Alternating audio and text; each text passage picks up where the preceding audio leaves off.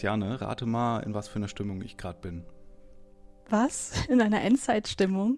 Weltuntergangsstimmung natürlich. Ich habe Ja. mir hier ein Prosecco aufgemacht und jetzt machen wir die Halle von Gaff auf und dann Platschpeng, Weltuntergang.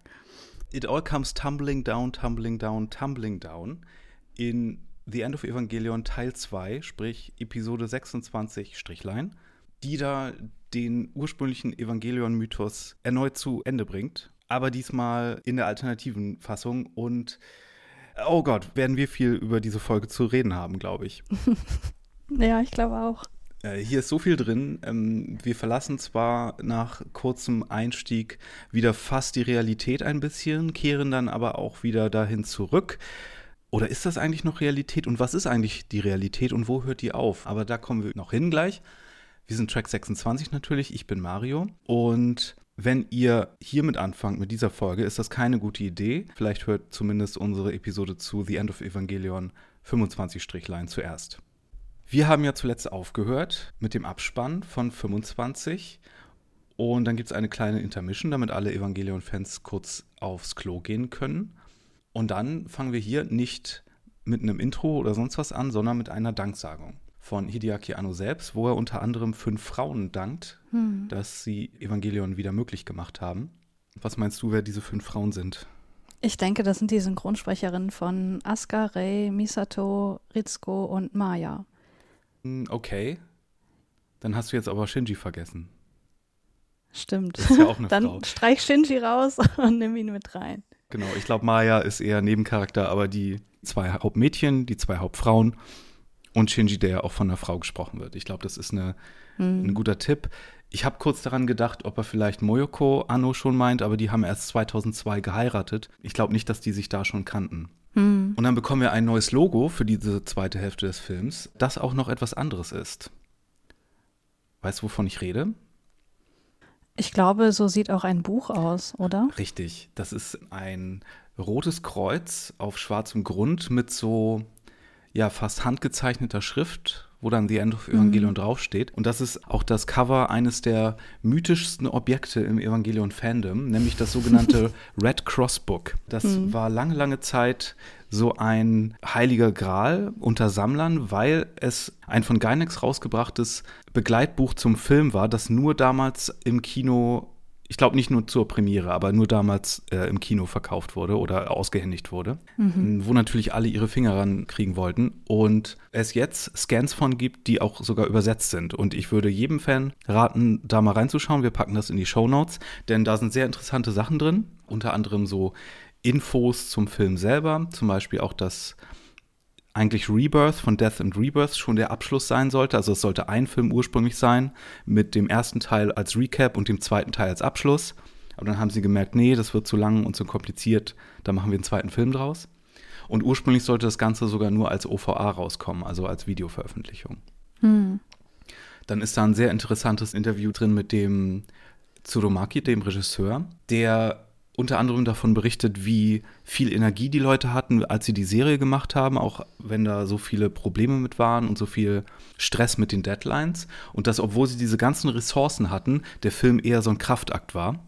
Hm. Und er enthüllt so ein paar Sachen, die wir auch in der Serie besprochen haben, wie zum Beispiel, dass Shinji in Episode 16 doch mit sich selbst spricht und nicht mit dem Engel wie ursprünglich geplant. Aber solche Sachen muss man natürlich immer auch mit so ein bisschen Salz nehmen, weil manchmal erinnern sich Leute ja auch anders oder haben andere Meinungen zu dem Thema, auch wenn sie daran gearbeitet haben. Ja, und man kann Kunst ja auch so interpretieren, wenn man möchte. Genau. Äh, aber auch interessante Sachen wie das, äh, das Thema Kommunikation und äh, die Herzen der anderen ab Episode 2 für ihn krass zum Thema wurden und dass er da schon sehr darauf geachtet hat, wie zum Beispiel Misato und Shinji im Apartment positioniert sind, wenn sie über gewisse Sachen miteinander reden. Und ob sie sich dabei angucken oder nicht. Und auch wie er es seltsam findet, dass Evangelion als Message für Anime-Fans gedacht war und dann aber selbst so Salaryman, Normalo-Leute in Bars über Evangelion diskutiert haben. Was ja ein viel segregierteres Fantum war damals, ne? Also so, so hartnördige Sachen wie Evangelion. Und dann sind da so Infos drin, wie dass der Masayuki, den wir ja auch öfter als Episodenregisseur hatten, hier noch mit Storyboards dabei ist und als Visual Water Artist geführt ist. Das heißt, immer wenn du hier dieses funkelnde, tolle Wasser siehst in diesem Film, oder Flüssigkeiten, die so schön funkeln, dann ist das er gewesen. Und mhm. dass die Live-Action-Sequenzen mit Shinji Higuchi gemacht wurden, als Co-Regisseur, der ja später mit Hideaki Anno den Shin Godzilla-Film gemacht hat. Ah ja, okay. Die Infos findet man wohl auch noch woanders bestimmt, aber das sind so ein paar Sachen, die ich hier beim Durchlesen, die mir ins Auge gestochen sind, die ich nicht so parat hatte. Und ähm, da sind auch so noch Profile von den Synchronsprecherinnen mit drin, die man sich gut mal angucken kann. Genau. Und es ist ein Glossar da drin, wo manche Sachen auch zum ersten Mal richtig ausgesprochen werden, die heute so fürs Fandom als gängige Infos gelten. Ich glaube, dass es Kopien der Longinus-Lanze sind, ich glaube, wird in dem Buch zum ersten Mal bestätigt. Aha, okay. Ich dachte, das wäre völlig klar, auch allein durchs Anschauen des Filmes, aber okay. Ich weiß nicht, ob es im Film wirklich benannt wird als das, aber ja. Hm.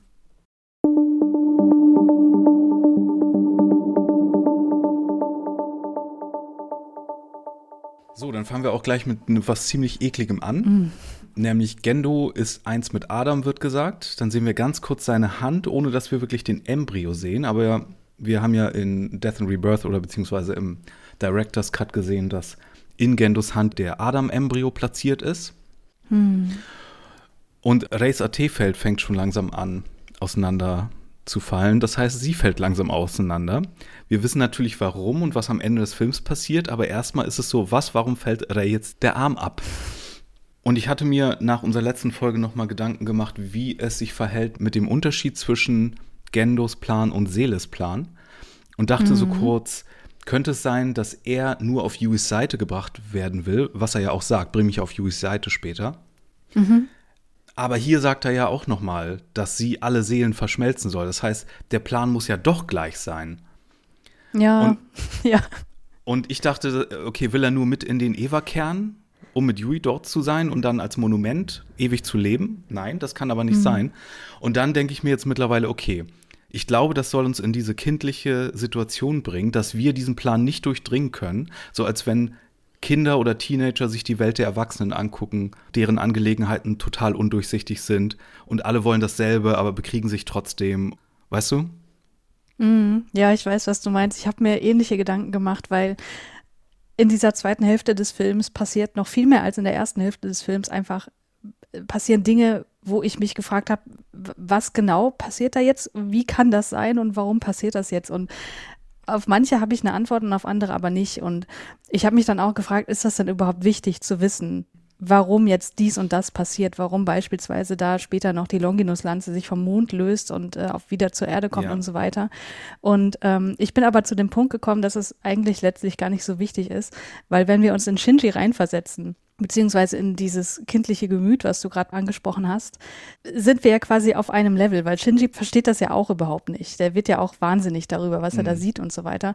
Und ich finde halt, dass diese Hälfte, die wir hier sehen von diesem Film, auch auf einer rein emotionalen Ebene funktioniert. Man braucht gar nicht so diese kognitive Verständnisebene, weil der Film als Ganzes halt audiovisuell auch so überwältigend ist und das Erlebnis dieses Filmschauens auch für sich stehen kann. Deswegen bin ich da, was diesen Plan zur Optimierung der Menschheit und so weiter angeht und welche verschiedenen Szenarien es da gibt, mittlerweile auch an einem Punkt, wo ich denke so, ja, who cares? Ist doch völlig egal.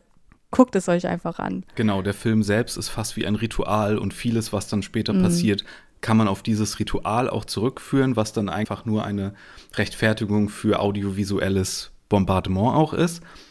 Aber mhm. es passt auch zu etwas, was wir in Folge 3 schon gesehen haben, der Originalserie, wo Shinji einfach nur Befehle befolgt, um Engel abzuknallen und überhaupt keinen Plan hat von den größeren Zusammenhängen, wir aber immer schon diese Glimpses bekommen, wie Gendo sich verschwörerisch mit dem Komitee unterhält und wir verstehen nur Bahnhof.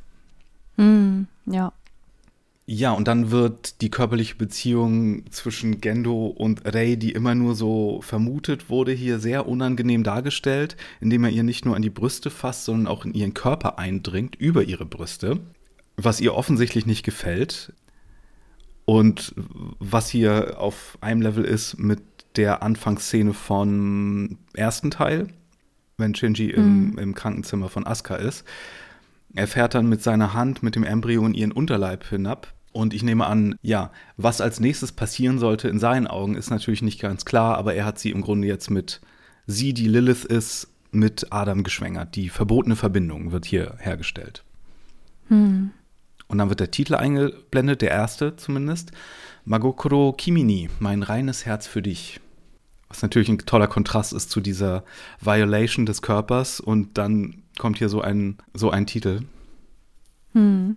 Ist natürlich die Frage, wer wem welches Herz schenken möchte. Ja, das reine Herz, das ist dieses Kokoro, natürlich nur mit dem Ma davor, mhm. was wahrhaftig ist, als Zeichen. Und wenn du das zusammenpackst, dann wird das Ko in Kokoro weich und dann hast du Go und ah, schön. Mhm. okay. Dann sehen wir nochmal, wie Shinji in Eva 1 die zerfleischte Asuka sieht. Er ist ja hoch im Himmel mittlerweile. Wir sehen nochmal seinen Schrei, der den letzten Teil beendet hat. Eva 1 sprengt mit diesem Schrei ihre Fesseln weg.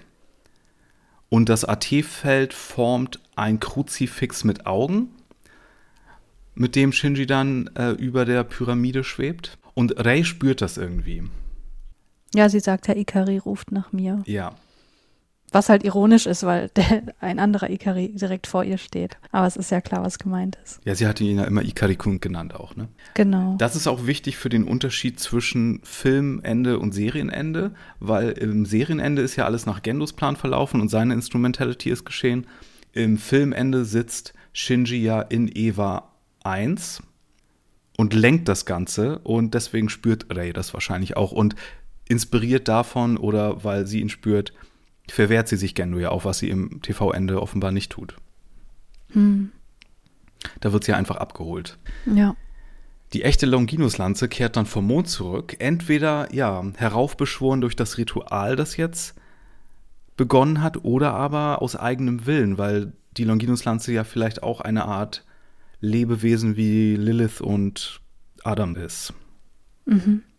Auf jeden Fall leitet Seele dann das Ritual zum Instrumentality Project ein. Unter ihrem Kommando kreuzigt die Eva-Serie, also die neuen Evangelion-Einheiten, die coolen Weißen, Eva 1 und ihr ja, Kruzifix und ziehen Eva in die Stratosphäre hoch. Und dadurch, dass Evas Hände penetriert werden und Shinji hier auch so super synchronisiert ist mit Eva 1, sieht man auch die Stigmata an seinen Händen, genau wie Asuka ja auch die Sachen gespürt hat in Eva 2 zum ersten Mal. Hm. Und die Seele-Leute erklären hier nochmal, dass Eva 1 hier das Medium sein soll, um den Third Impact auszulösen, was eigentlich mit Lilith und der Lanze gemacht werden sollte. Eva 1 als Kopie von Lilith und Plan B soll jetzt dafür hinhalten, weil Gendo sich halt im Keller verschanzt hat und die mit den Soldaten da noch nicht hingekommen sind. Okay, das finde ich wird aber nicht wirklich klar, wenn man sich nur das hier anschaut. Nee. Aber wie gesagt, ist wahrscheinlich auch relativ irrelevant letztendlich. Ja, auf jeden Fall, was im Himmel vor sich geht über Neo-Tokio, ist so viel Kultsymbolik und Schwurbelritual und ähm, ja, einfach nur coole Symbolik und Leuchteffekte und wow. Mhm. Äh, die Eva-Serie formt mit Shogoki den Sephiroth-Baum, den wir schon so oft gesehen haben, um, wie wir dann erfahren, ein Anti-AT-Feld zu erzeugen was sehr viel Sinn ergibt, wenn wir sehen, was damit am Ende mit den restlichen AT-Feldern passiert. Und eine mhm. riesige Explosion sprengt erstmal das Großgebiet Tokio weg. Das heißt, ein Großteil Japans ist erstmal weg und die Geofront ist freigelegt. Der schwarze Mond, das Ei von Lilith, was die Geofront ja ist, als Gegenstück zu dem, was wir in der Antarktis haben, mhm. wo Adam drin war. Und ja. Ja. Ich möchte noch kurz auf das Sephiroth am Himmel eingehen, weil ich habe mir natürlich angeguckt, welche Stellung da Eva 01 einnimmt. Und die nimmt die Stelle des Tinpereth ein. Ich hoffe, ich habe das halbwegs richtig ausgesprochen. Und äh, wenn man sich anschaut, wofür das steht, dann steht das für die Aufrechterhaltung des Daseins und für Balance. Und das kann man natürlich jetzt so interpretieren, dass es ein Foreshadowing ist, dass Shinji sich eben nicht für Instrumentality entscheiden wird. Mm oder die Balance als Gleichgewicht zwischen Nähe und Distanz, wo wir wieder beim Hedgehogs Dilemma wären. Aber ganz ehrlich gesagt, könnte man auch in alle anderen Positionen Sephiroth irgendwas hineininterpretieren, was irgendwie passt. Und es ist halt auch so schön in der Mitte. Ne? Ja. Deswegen, ähm. Im, in diesem Red Cross Buch, was ich erwähnt habe am Anfang, wird dieser Ritualpunkt, was ja auch von den Seele-Leute das Red Earth Purification Ceremony genannt wird, mhm. mit dem shintoistischen Misogi verglichen.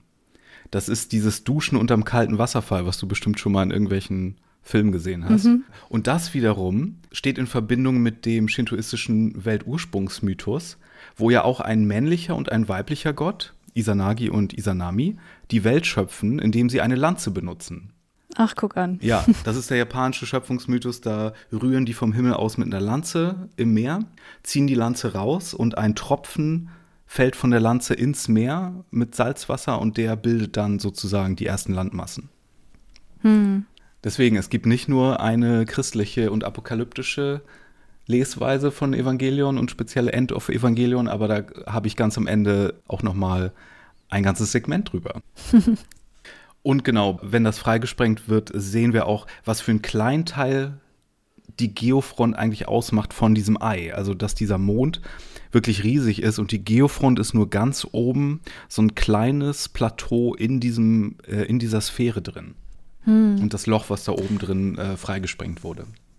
Ja, ich habe mich gefragt, an dieser Stelle, wie kann denn das Hauptquartier überhaupt noch existieren? Mhm. Und habe darauf keine Antwort gefunden. Das ist eine gute Frage. Vielleicht hat Lilith ein eigenes AT-Feld. Das ist jetzt meine Pet Theory. ja, das hat sie bestimmt, ja. aber. ja, siehst du, dann, dann ist es das. Das heißt, das Hauptquartier steigt mit dem schwarzen Mond in den Orbit auf. Das Hauptquartier ist ja, ist ja immer noch im Mond, aber halt liegt frei. Aber der Mond steigt ja auch auf irgendwann. Ja, aber du, wir bekommen ja auch noch die ganzen Statusberichte von dem Inneren dann. Ja, ja. Wir sehen ja genau. auch wirklich tatsächlich, das ist ja keine Kameraansicht, das ist ja wirklich die Screen-Ansicht mehr oder weniger, die wir dann vom Bildschirm aus haben von da. Mhm. Also vom Hauptquartier aus dann. Mhm. Aber erstmal kommen wir dann zu einem der wenigen triumphalen Momente dieses Films. Der Moment, mhm. in dem sich Ayanami dann tatsächlich dem Kommandanten verwehrt. Und man sieht das vielleicht beim ersten Mal anschauen auch noch nicht so ganz direkt, aber wenn sie sagt, ich bin nicht deine Puppe, dann schnipst sie ihm ja auch den Arm ab. Ja. Das heißt, sie ist immer noch Adam und Lilith in einem und lässt sie dann zurück. Und das ist sehr, sehr cool. Vor allem, wie sie dann ja. auch einfach so anfängt zu schweben, in Lilith zurückkehrt und die Seele sozusagen abliefert in den weißen Körper. Mhm. Und dann auch dieses tolle Konzept, dass sie sagt, ich bin zu Hause, also Tadaima, was ich ja auch schon mal erklärt hatte in Verbindung zu Shinji und Misato. Und wie Lilith dann als Bildschirmtext antwortet, okay, Rinasai, also willkommen zu Hause. Ja, das ist so schön. Das ist so cool. Ich möchte noch was sagen zu der abgetrennten Hand, weil wie das Ganze dargestellt wird, das hat mich an den Mythos der Vagina dentata erinnert. Sagt dir das was? Das ist die Vagina mit Zähnen, ne? Genau. Also dieser Mythos wurde wohl offenbar, kann ich nicht verifizieren, habe ich heute zum ersten Mal gelesen, von Sigmund Freud bekannt gemacht in der westlichen Welt, der ihm wohl auch diesen Namen gab. Und dieser Mythos besagt, dass es ja, so legendäre Frauen gegeben habe, in deren Vagina sich Zähne oder Waffen befunden hätten, mit denen sie Männer beim Geschlechtsakt kastrieren konnten. Also die Vagina dentata als Sinnbild weiblicher Macht und das passt hier natürlich auch total gut dazu. Ja, ihr Unterleib wehrt sich auf jeden Fall brutal. Mhm. auch wenn wir hier keine Zähne sehen, aber da gibt es ja noch genug Lilith Body Horror, der da äh, noch kommt im späteren Verlauf. Ich war so baff, als ich das gesehen habe. Ich meine, es ist ja schon so viel passiert, ne?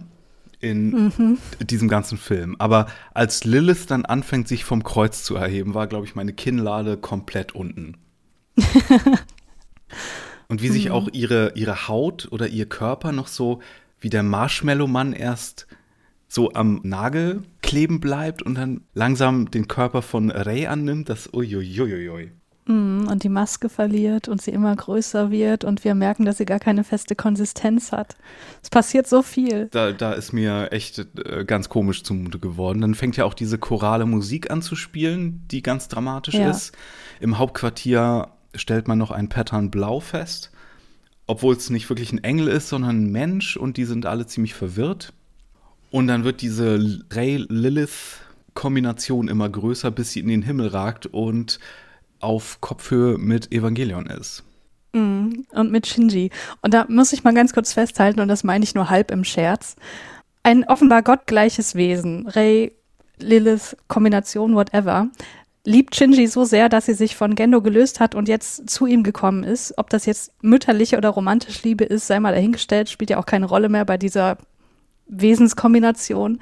Und der fucking Shinji fühlt sich immer noch ungeliebt. Was will er denn noch? Er hat die Liebe eines Gottes. Ja, aber ja. erstens, ich glaube, das war noch die Liebe von Ayanami. Ich glaube, Lilith Ray Adam Kombination ist jetzt jenseits von dieser Welt. Das ist nicht mehr so banal, glaube ich. Ich weiß, das, das habe ich natürlich jetzt auch relativ banal dahingestellt, aber wenn man sich das mal so auf der Zunge zergehen lässt, ne?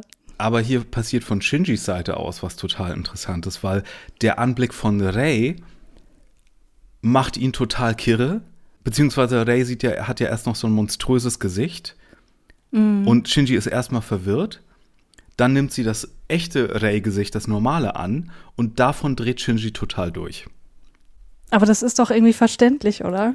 ja, schon, aber. Also, ich meine, wenn plötzlich so eine Person, mit der du normal interagiert hast, riesig ist und vor dir auftaucht und also riesig, die ragt ja fast bis ins äh, Weltall. Also da wird man doch, also, also ich kann das total nachvollziehen, dass man da nichts mehr glauben kann und völlig wahnsinnig wird. Ja, aber es war vorher ja auch schon offensichtlich ihr Gesicht, dass er so benannt hat, aber halt monströs. Es ist interessant, dass ihr echtes Gesicht ihn dann mehr erschreckt. Hm. Die Eva-Serie lässt dann die AT-Felder so schwingen auf eine bestimmte Frequenz, was wiederum mit Ray synchronisiert und die nehmen auch alle ihre Gestalt an, aber auf so eine pervertierte Art und Weise, dass diese vogelschlangenartigen Gesichter der Eva-Serie alle so kleine Ray-Auswüchse bekommen wie Lilith an den Beinen, hm. nur mit Köpfen statt Beinchen. Und dann bilden die zusammen so ein Lichtmuster, was so ein cooles Bild ergibt, aber ich nicht sicher bin, was das ist. Es sind so Kreise und Quadrate, was wieder an diese geraden und ungeraden Zahlen erinnert, mit der 3 und der 7 von den Augen Gottes, wo ja es um weltlich und nicht weltlich geht, diese beiden Welten. Es ist aber auch mhm. 9 plus 1, also 9 Eva-Einheiten plus die eine göttliche Eva-Einheit, was wiederum die Number of Completion ist in der Numerologie, was bei David Lynch auch sehr beliebt ist. Mhm. Äh, das alles ist aber zu viel für Shinji, der komplett durchdreht, als er die ganzen weiteren Ray-Köpfe sieht, was dann wiederum die S2-Maschine, also den Kern von Eva freilegt, was wichtig ist, weil dann die Lanze ankommt, Lilith die Gestalt von Adam annimmt, beziehungsweise die Gestalt von Kaodo annimmt, um ihn zu beruhigen ein bisschen, und die Longinus-Lanze dann in seinen Kern eindringt und Shinji sich sozusagen von Kaodo penetrieren lässt, was mit Ray nicht passiert wäre. Hm. Wir haben ja schon im ersten Teil zwischendurch angemerkt, wie fallisch das ist, wenn eine Longinus-Lanze in ein AT-Feld eindringt. Aber hier mit dem Kern und so ist das natürlich noch, hello, offensichtlicher. ja, total. Eva 1 wird zum Baum des Lebens, als die Lanze in ihn eindringt. Ähm, diesmal ein bisschen organisch aussehender, nicht wie der Sephiroth-Planbaum. Ähm, und ist, wie Fujutski sagt, das perfekte Wesen. Ja, er nennt ihn den Proto-Embryo. Ja. Ray und Lilith sind ja hier auch schon im Grunde ein perfektes Wesen, weil sie, und das ist ja in vielen Mythologien auch der Fall, das männliche und weibliche Prinzip in sich vereinen mit Adam und Eva Kombination. Und sie haben ja hier auch die Frucht des Lebens und die Frucht der Weisheit in einem. Mhm. Wenn die sich jetzt verbinden, sind Engel und Menschen auch eins und das macht dann diese Göttlichkeit aus, die hier jetzt über alles bestimmen kann. Und weil Shinji auf dem Pilotensitz sitzt und der Kern des Ganzen ist, ist er halt in der Position Gottes und kann jetzt hier über Schicksal der Menschen bestimmen. Und ich glaube, das ist der eine Punkt, den Seele ja nicht wollte, ne? Weil Kiel sagt am Anfang dieser Sequenz nochmal, äh, mit Hilfe des gebrochenen Egos des Piloten von Einheit 01 werden wir die Vollendung der Menschheit verwirklichen.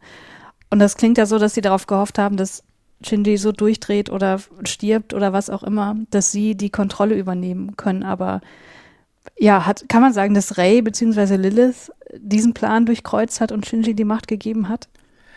Nee, Yui ja eher, indem sie als Eva 1 sich Shinji reingesteckt hat ich glaube, Seele hat versucht, über Kaoru Einfluss auf die ganze Engeligkeit zu nehmen und somit die Instrumentality nach ihren Vorstellungen zu gestalten.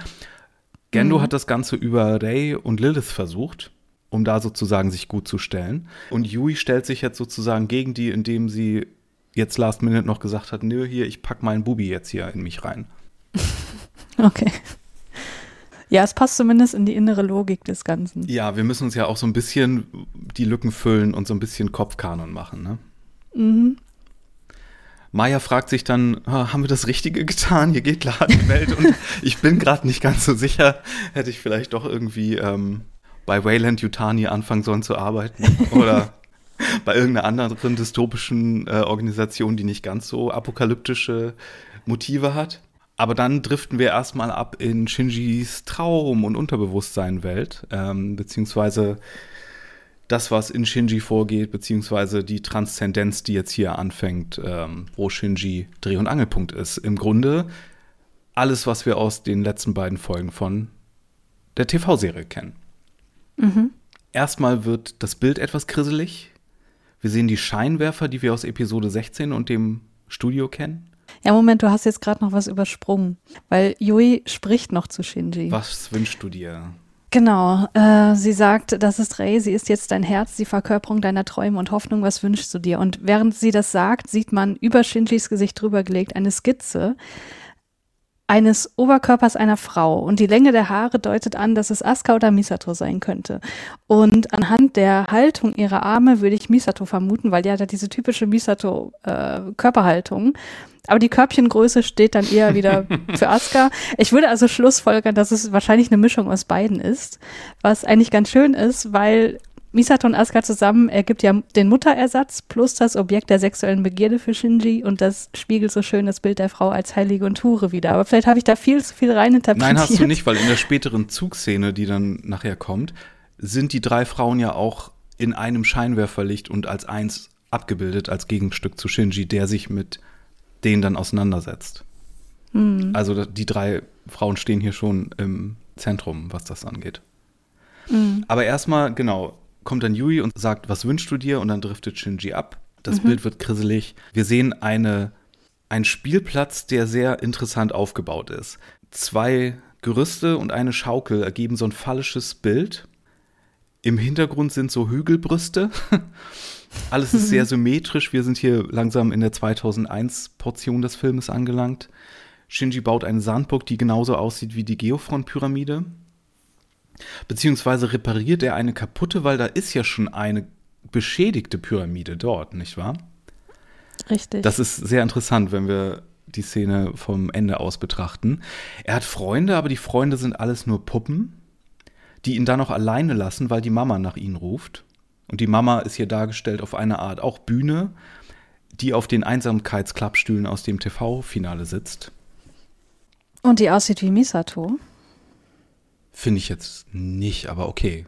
Doch, finde ich schon. Und in den Skripts zu dem Film wird diese Person wohl auch als Misato bezeichnet. Wirklich? Mhm. Oh, interessant, das habe ich nie gesehen. Was vielleicht etwas enigmatischer ist, hast du da was vielleicht aus dem Drehbuch noch? Weil wir sehen dann ja auch ein Gerüst ein großes, wo eine Person steht, die dann einfach weggeht und wir erkennen aber nicht wirklich, wer das war.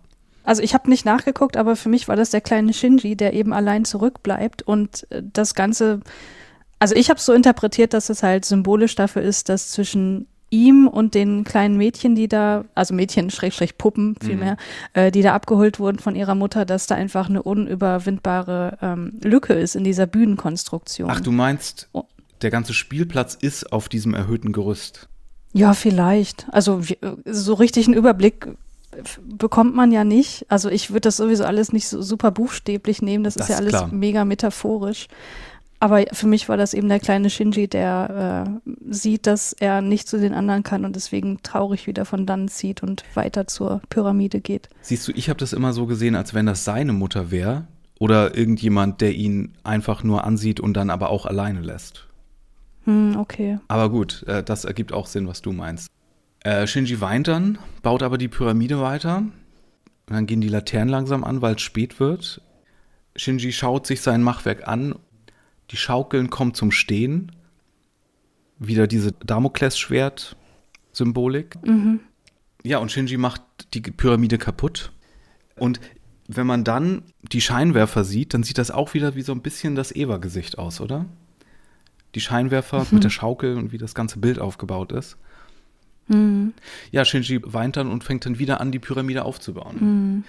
Das wirkt auch so ein bisschen wie eine Metapher für den Schöpfungsakt oder Kreativität oder speziell die Evangelion-Produktion.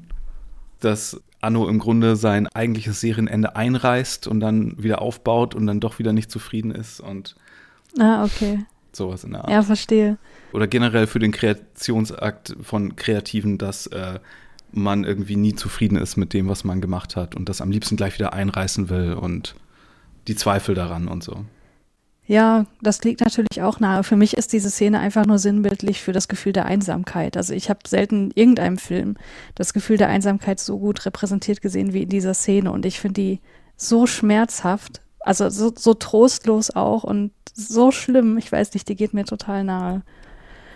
Ja, für Leute, die alles sehr buchstäblich nehmen, ist das auch eine der verwirrendsten Szenen, glaube ich. Auf jeden Fall eine der bis zu diesem Zeitpunkt emotionalsten, das stimmt.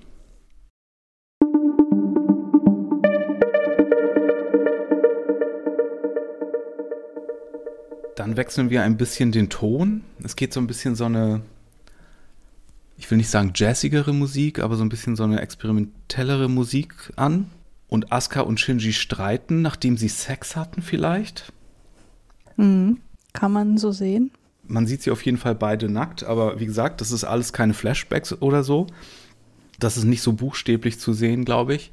Shinji sieht dann als nächstes Misato und Kaji als Studenten beim Sex zu.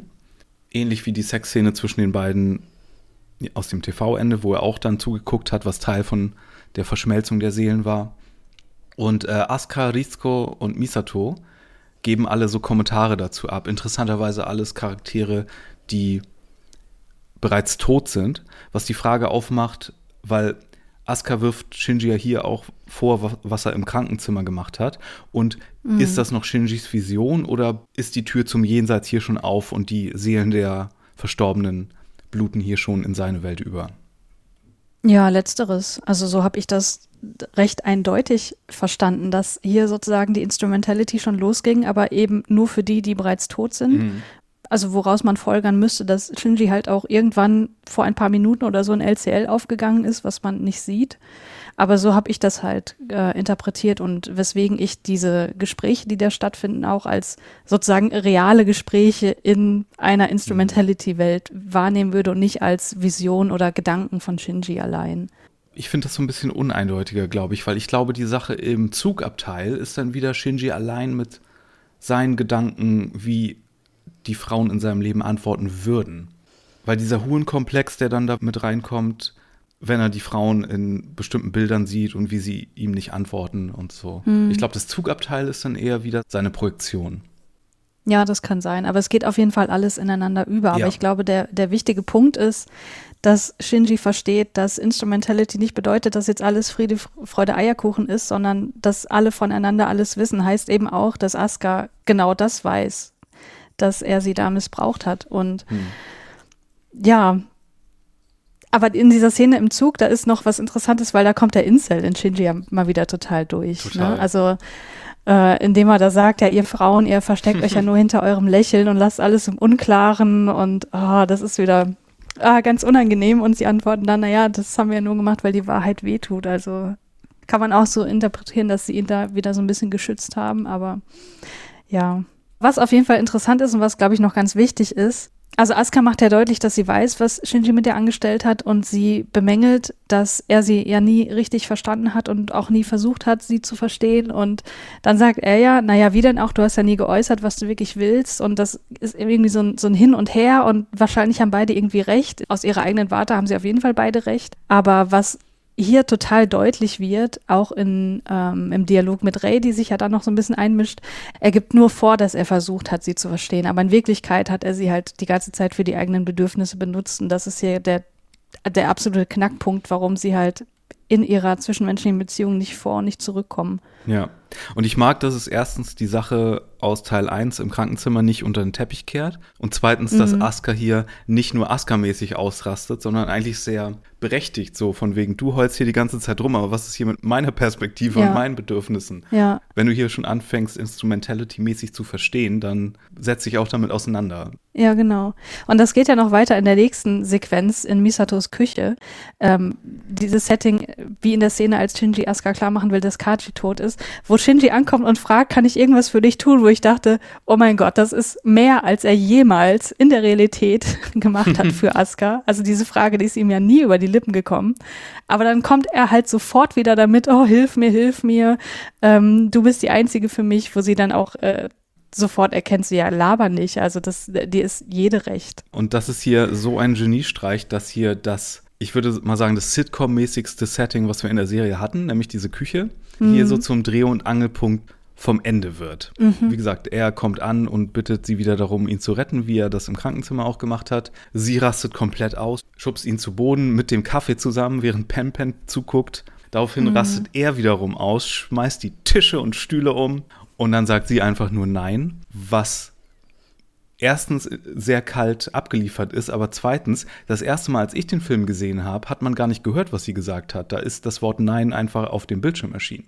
Mm. Das heißt, da wurde eine Parallele aufgemacht, die ich eigentlich ganz interessant fand, zwischen dem hier und wenn später Ray und Lilith nicht antworten, beziehungsweise das Wort mhm. Stille mhm. auf dem Bildschirm erscheint. Hm. Das kommt ja gleich eine Szene später. Ich weiß nicht, was da passiert ist, ob da äh, sie sich künstlerisch behelfen mussten, weil der Take von der Synchronsprecherin vermasselt wurde und sie den später neu aufgenommen haben oder die sich dagegen entschieden haben, um gerade die Beziehung nicht so herzustellen. Keine Ahnung. Hm. Und daraufhin fängt Shinji an, Asuka zu würgen, wo dann das Lied anfängt zu spielen. Das Lied Komm süßer Tod hm. was eigentlich von Bach ist, ein Stück, aber hier ein von Shiro Sagiso geschriebenes und Sängerin Ariane dargebotenes Stück, äh, was so eine Ballade, eine Gospelballade, ich weiß nicht, wie man das nennen würde, ähm, aber auf jeden Fall das Lied, was mit End of Evangelion in Verbindung gebracht wird und der Soundtrack zum Ende der Welt ist im Grunde. ja. Er wirkt Asuka hier, aber im Grunde wirkt er damit die Welt. Ähm, das ist mhm. der Moment, wo er sich dazu entscheidet, den Schalter umzulegen, weil Asuka als Anderste der anderen auch am ehesten so die Welt und die anderen Menschen repräsentiert wohl. Mhm. Und dann bekommen wir eine komplette psychedelische Montage zu dem Lied. Es erscheinen alle Titelkarten der Serie, ganz viele Animationsschnipsel, die teilweise mit Weichzeichner drüber sind. Ähm, teilweise keine Outlines aber mehr haben von der Animation her. Also nur noch die Farben. Mhm. Und äh, während all das passiert und der Song anfängt, Komm süßer Tod, tritt Shinji in Dialog mit äh, Lilith, äh, mit der Stimme von Ray halt. Mhm. Wo er dann die Frage stellt, soll er hier bleiben? Was möchte er jetzt eigentlich? Wozu hat er ein Herz? Ist es okay für ihn hier zu sein? Und das ist dann die Frage, die nicht nur auf dem Filmposter ist unter anderem äh, oder Teil des Trailers war, glaube ich, sondern wo dann einfach nur das Wort Stille auf dem Bildschirm erscheint und Shinji nochmal einen legendären Schrei ablegen darf, der uns nochmal in die Wirklichkeit katapultiert, in Anführungszeichen Wirklichkeit, also die Realität der Serie, wo die Eva-Serie den Baum bzw. Eva Shinji mit der Geofront zusammen aus der Erde zieht. oh Gott. Und das Anti-AT-Feld erzeugt. Und dann ertönt ein ja, sehr berühmtes Sci-Fi-Geräusch, was man im Anime öfter hört, aber hier irgendwie so ein geiles Echo hat. Und wenn dieses Geräusch kommt, wird die Musik lauter von dem Komm süßer Tod. Und es ist der absolute Gänsehautmoment, wo dann Lilith sich kosmisch riesig materialisiert, mhm. Flügel erhält, Fuyutsuki proklamiert, der Raum von Goff ist jetzt offen, also die Seelenhalle. Und der englische Text des Songs geht: It all returns to nothing, it all comes tumbling down, tumbling down, tumbling down. Davor wirkt der Text so ein bisschen so, als wenn das auch äh, Shinjis Innenwelt sein könnte. Also da geht es ja um äh, I know I've let you down und also Geschichten. Mhm. Mhm. Und dann kommt der Moment. Ähm, allen Menschen erscheint so eine Glühray, wie wir sie schon vor Rizko und Misato gesehen haben im ersten Teil und alle Menschen machen Platsch und werden zu LCL. so ist das. Und ja, die geisterhafte Rei haben wir ja schon in Episode 1 in der allerersten Szene gesehen bei Shinjis Ankunft in Tokio 3. Anfang und Ende sind genau das gleiche, ist ja hier sogar auch eine Zeile. Reis Verbindung zu allen Menschen als im Grunde Körper der Menschenmutter ist natürlich hier auch die Verbindung. Wenn du es ganz Sci-Fi-mäßig haben willst und wir jetzt nochmal diesen Begriff Quantenray reinbringen, ja, den ich so doof finde, dann, ähm, falls ihr Fans von Doctor Who seid, ist das so, als wenn Rose Tyler am Ende der ersten Staffel von New Who in das Herz der TARDIS geguckt hat und mit dem Zeitstrom eins wurde und sie nicht mehr Teil des Raumzeitkontinuums war, dann ist das jetzt das, warum äh, die Erklärung dafür, wenn ihr die haben wollt. Wenn ihr es ein bisschen literarisch-lyrischer haben wollt, dann ähm, ist das hier natürlich in Episode 1 die Mutter als Gestalt von Yui, aber als Menschenmutter, als Gestalt Lilith, die hier das Anfang und Ende beiwohnt. Und im Grunde ist ja auch Shinjis Ankunft in Tokio 3 der Anfang vom Ende. Mhm. Und so. Die eine Frage, die genau. ich noch habe, es erscheinen ja allen Leuten Personen, in die sie verliebt sind. Nur wie du angemerkt mhm. hast mir gegenüber, Shigeru sieht ja Rei und ist total terrified. Aber ich habe das immer so gelesen, dass er sich für sein Begehren von Ray schämt und deswegen so reagiert. Hm. Also, dass er heimlich irgendwie scharf war auf die Teenagerin und sie jetzt hier kommt, um ihn zu holen. ja, ich weiß nicht, so sehe ich das nicht. Also ich würde das eher so interpretieren, dass er eben niemanden hatte, den er geliebt hat. Wobei dann könnte man sagen, gut, warum ist ihnen dann nicht nur eine Ray erschienen? Mhm. Aber vielleicht soll das auch zeigen, dass er nicht mal an die Liebe als solches geglaubt hat und deswegen allein dieser Gedanke, dass da jemand anderes ist, für ihn furchterregend ist. So würde ich das eher sehen. Stimmt. Tatsächlich finde ich viel interessanter, dass wir überhaupt nicht erfahren, wen Asuka gesehen hat. Na, weil sie ja vorher gestorben ist. Ja, ja, aber Misato und Rizko sind auch vorher gestorben. Da haben wir es gesehen. Ja. Wahrscheinlich ihre Mutter, weil ich glaube, es sind ja immer Weib weibliche nur Figuren hier, ja. Ja, wobei wir ja interpretiert haben, dass Misato Kachi gesehen hat. Müsste eigentlich, aber vielleicht sehen wir es nicht, weil das Muttermotiv hier so, weißt du? Ja, ich würde eher interpretieren, dass man es nicht sieht, weil das Askas Begehren zu buchstäblich machen würde. Ja. Also wenn sie, wenn sie Kachi gesehen hätte, würde man denken, ja, okay, alles klar. Wenn sie Shinji gesehen hätte, wäre das viel zu deutlich gewesen. Und es wird hier auch nicht funktionieren. Ja. Ja. Eben, genau. Es wird dann auch noch enthüllt, dass Kiel Lorenz, der hier die ganze Zeit in so einer betenden Position das Ganze kommentiert, ein Cyborg war. Hm. Als Teenager, ich muss ja immer so alte Teenager Fantheorien von mir äh, nochmal mich outen damit, war meine Theorie, dass er der historische Gaius Cassius Longinus war. Also der Mann, der den Aha. echten Jesus mit der Lanze am Kreuz getötet hat und deshalb zu Unsterblichkeit verdammt war bis zum jüngsten Gericht, was er hiermit herbeigeführt hat. also wenn christliche Mythologie hier irgendwie eine Rolle spielen würde, auf eine sehr mechanische Art und Weise, aber ich hatte zu der Zeit, glaube ich, damals das siebte Siegel mit Jürgen Prochnow gesehen und daher kam das. ja, sehr kreativ auf jeden Fall. Ist auf jeden Fall ähm, optisch sehr, sehr schön, wie er nicht einfach zerplatzt, sondern so richtig schön zerschmilzt ja. und das offenbar genießt. Ja, stimmt. Das ist eine sehr cremige Instrumentality für ihn. Ja. Dann wird es nochmal sehr interessant, denn Gendo, Gendo chillt hier einfach nur irgendwo, weil er weiß, ja, okay, verloren. Tritt dann aber mit Yui, Rei und Kaoru in Dialog. Also mit Yui und im Grunde dem transzendentalen Wesen, das er hier mit verursacht hat. Mhm. Und äh, gibt zu, dass er auch Angst vor Shinji hatte, und ihn deshalb so abgestoßen hat, wo das Stachelschwein-Dilemma natürlich nochmal wiederkommt. Aber auch das Ganze nochmal als Coming-of-Age-Geschichte zementiert, was ja hier auch ganz zentral ist und wie sich hier das Kind von den Eltern auf ganz unterschiedliche Arten und Weisen abnabelt. Und dann passiert hier was extrem Interessantes, finde ich. Denn Gendo wird nicht zu LCL, wie er es sich gewünscht hätte, sondern ihm erscheint eine Eva 1, die ich würde sagen hier nicht Yui repräsentiert, sondern Shinji, die ihm den Kopf abbeißt und ihn stehen lässt und von Instrumentality ausschließt. Hm.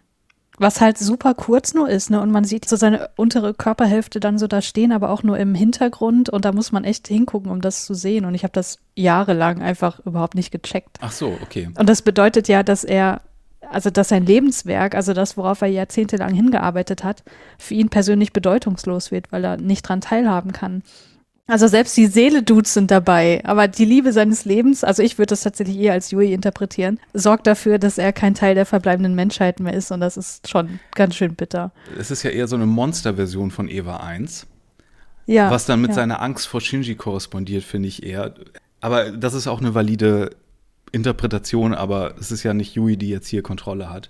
Aber selbst wenn er Instrumentality-Part wäre, wäre er ja nicht mit Yui zusammen am Ende, weil die ja, ja äh, noch einen anderen Trip vorhat. Mhm. Und dann sehen wir was sehr Symbolisches, was natürlich in Universe und deswegen, Leute, nehmt diesen Film nicht zu buchstäblich, was ihr hier auf dem Bildschirm seht, sowieso nicht. Aber hier sehen wir dann so eine heilige Reifaltigkeit. ja. Mit Baby Ray, die als erstes gestorben ist, Schulmädchen Ray und dann eine nackte Ray, die aber diese Handbewegung schon macht, also die Hand, äh, als wenn sie so ein bisschen Milch in der Hand hält, äh, wie Lilith mhm. das gleich macht oder es schon macht. Die Eva-Serie suizidiert sich dann mit ihren Lanzenkopien, entweder um die Prophezeiung zu erfüllen aus den Schriftrollen vom Toten Meer, dass alle Eva-Serien weg sein müssen, bevor dieses andere Götterwesen komplettiert werden kann, oder immer noch für das Anti-AT-Feld, da bin ich nicht ganz sicher. Und die gesamte Menschheit wird zu LCL und die gesamte Welt lauter Leuchtkreuze erscheinen und Seelen wandern als kleine rote Punkte zur Geofront, die über der Welt als neuer schwarzer Mond schwebt. Und die laufen als Blut in Liliths Handschlitze rein und man glaubt fast überhaupt nicht, was man sieht. Und es ist eine so krass große Idee, so großartig in Szene gesetzt. Es könnte so leicht schiefgehen, weil diese Idee eigentlich viel zu groß ist, um sie zu zeigen. Hm. Und was daran aber ich so genial finde auch, ich meine, bei Star Wars haben sich natürlich alle beschwert, dass man für die Macht irgendwann die Medichlorianer erfunden hat und dass das ein bisschen lame mhm. gemacht hat. Ne? Aber dass man hier ja. einen äh, realen, was in der wirklichen Welt passiert ist bei Instrumentality, Weg gefunden hat, das darzustellen, ist so brillant hier, finde ich. Ja, da stimme ich dir zu. Ich habe da noch nie so drüber nachgedacht, weil ich überhaupt keine Idee habe, wie eine Alternative aussehen könnte. Aber klar, das ist alles schon sehr, sehr ästhetisch und schön, ja. Und wo wir bei ästhetisch und symbolisch und sonst was sind, dringt Eva jetzt als Baum noch in Liliths Stirnvagina ein, die an der Stelle erscheint, wo das dritte Auge wäre, was ja auch mit Erleuchtung zu tun hat. Und im Inneren des Körpers sieht Shinji lauter Ayanami-Spermien. Übrigens, Vagina ist in dem Fall auch buchstäblich. Es erscheint ja nicht nur irgendwie eine Öffnung, sondern eine komplette Vulva samt Klitoris. Also es ist so plain einfach da. Ja. ja. so mystisch und rätselhaft und kryptisch und mindfuck-mäßig dieser Film ist, er wird an manchen Stellen so deutlich. Ja. Anno kommt hier jetzt teilweise so, versteht ihr es jetzt? Ja. Wie deutlich muss ich noch werden? Und dann bekommen wir noch eine geile Collage, die noch viel krasser ist, weil die Bilder bluten ineinander. Wir können die Dialoge kaum hören. Hier bei Netflix wurde sowieso nichts übersetzt. Die DVD, die amerikanische, hat noch versucht, so ein paar Dialogfetzen zu übersetzen. Es sind sehr viele Streitgespräche und so Trennungsgespräche. Ja, es sind vor allem Äußerungen der Ablehnung. Genau. Es ist ein Riesenkuddel, ja. Muddel. Und das geht auch eine ganze Weile, ne? Mm. Das ist ja eine, ein Bombardement an Bildern und Geräuschen. Äh, und während wir diese ganzen aufeinanderfolgenden Bildern sehen, ist auch noch so eine Blutspur auf diesen ganzen Bildern. Also. Mm. Ja, und Misato und Rei sagen, dass er auch einfach aufgeben könnte, also mit ihnen verschmelzen könnte. Nur Asuka ist die Einzige, die sich weiterhin weigert und sagt, da würde ich ja lieber sterben. Ich würde lieber sterben, als es mit dir zu tun. Genau. Ja, ja, genau. Was ich auch noch ganz toll finde, dadurch, wie der ganze Film aufgebaut ist, dass wir als Zuschauende durch die Instrumentality lernen, dass die Charaktere auch noch eine andere Seite haben. Also dadurch bekommen die Charaktere an sich nochmal äh, viel mehr Tiefe. Also hier in diesem Fall natürlich erstmal Shinji, weil ja, dass er zu den Vorstellungen von Asuka masturbiert, das scheint ja eine Gewohnheit zu sein, wie sie herausstellt. Das ist aber uns im Laufe der Serie komplett verborgen geblieben. Und er findet ja zum Beispiel die Vorstellung, dass Misato einvernehmlichen Sex mit Kaji hat, ekelerregend, aber selbst nutzt er den wehrlosen Körper von Asuka als Masturbationsvorlage und er weiß nun, dass das alle wissen. Und ja, das, das gibt dem Ganzen nochmal eine andere Perspektive und man merkt halt, wie unangenehm das ist für ihn selber und das seinen Selbsthass natürlich auch nochmal füttert. Aber für Asuka, die das ja jetzt auch weiß, ist das nicht nur Missbrauch, sondern auch Verrat, weil ähm, wir wissen ja, dass sie die ganze Zeit emotionalen Halt bei Shinji gesucht hat, aber das nicht ausdrücken konnte. Und das macht das mit dem Wissen um Instrumentality einfach nochmal viel deutlicher und viel schmerzhafter.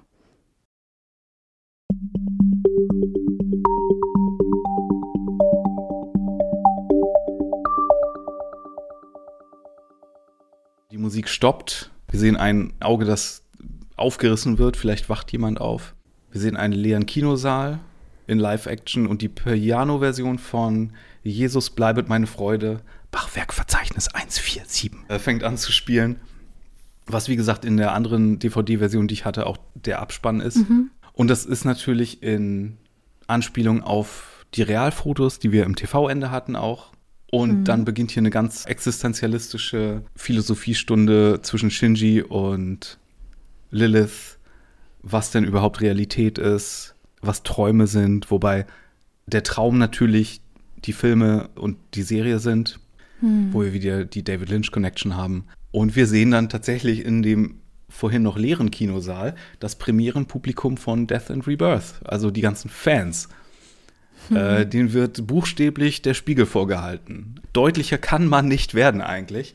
Und hier kommt dann ein Moment, der vielleicht mein Lieblingsmoment in, in allen Filmen und Serien aller Zeiten ist. Wow, okay. Wenn man das Publikum sieht, was man für sehr prätentiös halten kann. Aber wenn dann die Bildschirmschrift kommt, was natürlich als Lilith etabliert wurde, ne, der Dialog auch teilweise von Lilith, mhm.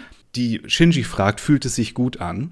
Aber natürlich fragt dich das Medium, das du gerade guckst, ist das hier, ist das hier besser als das, was wir gemacht haben? Also ich finde das so schön auf eine Art. Also fühlt es sich gut an. Im Gegensatz zu dem sich schlecht anfühlen, was am Ende dieses Films nochmal kommt. Aber ich weiß nicht, wie zynisch ich das sehen soll. Ich finde es auf der einen Art so einen schönen Moment. Das Publikum wird gefragt, ey, ist das geil für dich? Auf der anderen Seite ist es natürlich auch eine Reaktion auf das TV-Ende, was von vielen verschmäht wurde. So, ist das mhm. jetzt gut? Tja, da muss jeder seine eigene Wahrheit für finden. Aber deswegen liebe ich diesen Moment so. Es ist, ähm, also mehr ist das Medium noch nie mit mir in Verbindung getreten und hat eine Frage gestellt. Und es ist so eindeutig, aber es ist so effektiv auch. Und oh Gott, nach all dem, was eben gekommen ist, weißt du, nach dem ganzen Sci-Fi-Bullshit ja. und großen Bildern und was auch großartig und geil ist, aber ist dieser ruhige Moment, wo wir einfach mal anhalten und sagen, ist es das jetzt? Seid ihr dafür alles noch mal ins Kino gegangen? ja, erstmal das und so dieses Motiv des Eskapismus wird ja als Ganzes auch nochmal verhandelt. Ray Lilith sagt ja, du bist in eine Fiktion geflohen, um der Wahrheit zu entkommen. Und Shinji fragt dann, naja, ist es falsch, eine private Traumwelt zu haben? Und sie antwortet dann, na, das ist kein Traum, das ist nur ein Ersatz für die Realität. Mhm, subtil. Sehr subtil, was uns halt irgendwie auch darüber nachdenken lassen könnte, warum gucken wir uns das eigentlich die ganze mhm. Zeit an? Warum machen wir uns darüber so viele Gedanken? Ich leihe jetzt mal einen Begriff von unserem Daddy-Podcast. Wir sind ja im Grunde aus dem E&U-Gespräch entsprungen, als du dich mit Markus unterhalten hast. Und mhm. er macht den Podcast ja sonst mit Benjamin. Und der Benjamin hat Markus mal irgendwie sehr an die Brust genommen, als er ihm irgendwelche Dino-Illustrationen unterjubeln wollte. Und Benjamin als Kunsthistoriker mhm. meinte so, nein, das ist keine Kunst, das sind Bildchen und Illustrationen. Kunst ist Kunst, wenn es sich mit seinem eigenen Medium im Kontext seines Mediums auseinandersetzt oder so ungefähr. Mhm. Und das fand ich eine ganz schöne Idee. Ganz viele Sachen sind nur Bildchen und Illustrationen, aber manche Sachen sind halt wirklich Kunst. Und daran musste ich hier auch denken.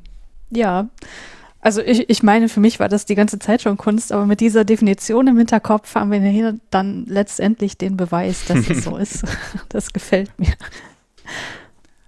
Ja, und um ein Schleifchen drum zu machen, sehen wir dann erstens Puppen von Rei, Asuka und Misato im echten Tokio, also Schaufensterpuppen, die wir von hinten sehen mit schlechten Perücken und allem drum und dran. Dann sagt Rei noch, dein Glück ist am Ende des Traums. Und das ist der Moment, in dem mhm. erstens Shinji die Instrumentality abbricht und zweitens die Rei in der in Anführungszeichen realen Welt stirbt, indem ihr Hals aufgeschnitzt wird. Und in dem Moment werden auch alle möglichen Fanmails, die Hideaki Anno nach dem TV-Ende bekommen hat, eingeblendet. Mhm. Da sind ganz viele Hassmails bei, aber auch einige, die sich bedankt haben für das TV-Ende. Aber wie sehr kannst du den Diskurs über deine Serie in dein eigenes Alternativende bringen? Ja, total. Ich muss auch wirklich sagen, diese Realfilmsequenz, ich liebe die so sehr, mhm. weil die so viel verrät über Hideaki Annos Bildsprache, weil das, was wir da sehen, das haben wir auch in Evangelion ganz oft gesehen, das sieht man aber auch in seinen anderen Filmen, also so ne, diese Strommasten oder diese Wasseroberflächen, die, Züge äh, die Stadt als Ganze, die Züge. Und die dicke Katze haben wir vorher auch als äh, Wachsbild schon gesehen. Ja. Äh, das ist auch die Zeit, wo er eher angefangen hat, sich für Realfilm zu interessieren. Wir haben ja auch zusammen diesen einen Film mal gesehen, Shikijitsu, das Ritual, wo auch ganz viele Mhm. seiner Motive wieder aufgeführt wurden. Und es gibt ein ganz tolles Mhm. Making-of, das es seit letztem Jahr auch untertitelt gibt. Das ist ein Making-of von End of Evangelion, wo es nur um diese Realfilmsequenzen geht, wo tatsächlich die Mädchen, die du hier im Alltag siehst und die jungen Frauen, das sind tatsächlich die Synchronsprecherinnen als Realfilm-Versionen Inkarnation. Inkarnation ihrer selbst bei einem ganz normalen Bürojob. Und diese Sequenz war ursprünglich viel länger mit Dialog und allem drum und dran. Und in, in diesem Making-of sieht man halt, wie Hideaki Anno das als Regisseur dreht mit seinen Synchronsprecherinnen als Schauspielerin. Und das ist ganz großartig und das solltet ihr euch auch alle angucken. Danach hat Shinji erstmal eine Aussprache mit Rei im sogenannten See von LCL, also der Ursuppe, äh, wo die beiden noch immer fast miteinander verschmolzen sind und ineinander übergehen. Äh, sie erklärt ihm, was los ist. Und er sagt dann so, nee, das fühlt sich nicht richtig an. Äh, wobei er, ich glaube, auch so ein bisschen die Erfahrung mit Misato da hineinnimmt. Er hat ja noch ihr Kreuz dabei. Der scheint ja so seinen Wunsch nach Individualismus zu repräsentieren. Ja, und auch, genau, dass nicht alles schlimm war an menschlicher Interaktion, dass das mit Misato Mhm. ihm auch was bedeutet hat. Und dann kommt was Interessantes, weil so sexuell und suggestiv das hier auch aussieht, wie die aufeinander sitzen und nackt sind und miteinander verschmelzen. Die ganze Szene endet dann erstmal mit einem Handschlag, platonisch. Hm. Und dann erscheinen Shinji, Rei und Kaoru nochmal als Symbole der Hoffnung und als Repräsentation dieser anderen Seite. Und es wird sehr viel philosophiert und es ist sehr text-heavy, was hier kommt. Und es geht aber sehr, wie am Ende der TV-Serie, um Shinjis Beziehung zur Welt und dass ihm klar ist, wo er jetzt hin zurückkehrt und dass es ihm wieder wehtun wird, aber dass das ist, was er sich entscheidet hier. Ich finde das so schön, wie er in Reis Schoß liegt, wie in einem Bett. Und er hat ja Misatos Kette in der Hand, die halt aussieht wie, wie, sein, wie sein Player, den er sonst in der Hand hielt. Also man könnte sagen, die Kette hat seinen Kassettenspieler ersetzt. Also der Wunsch nach Eskapismus ist durch den Wunsch nach Realität ersetzt worden. Das ist ein cooler Gedanke. Vor allen Dingen sitzt er ja in ihrem Schoß, als wenn es seine Mutter jetzt wäre. Ja, Also ja, so ja. sitzt- man ja im Schoß seiner Mutter eigentlich.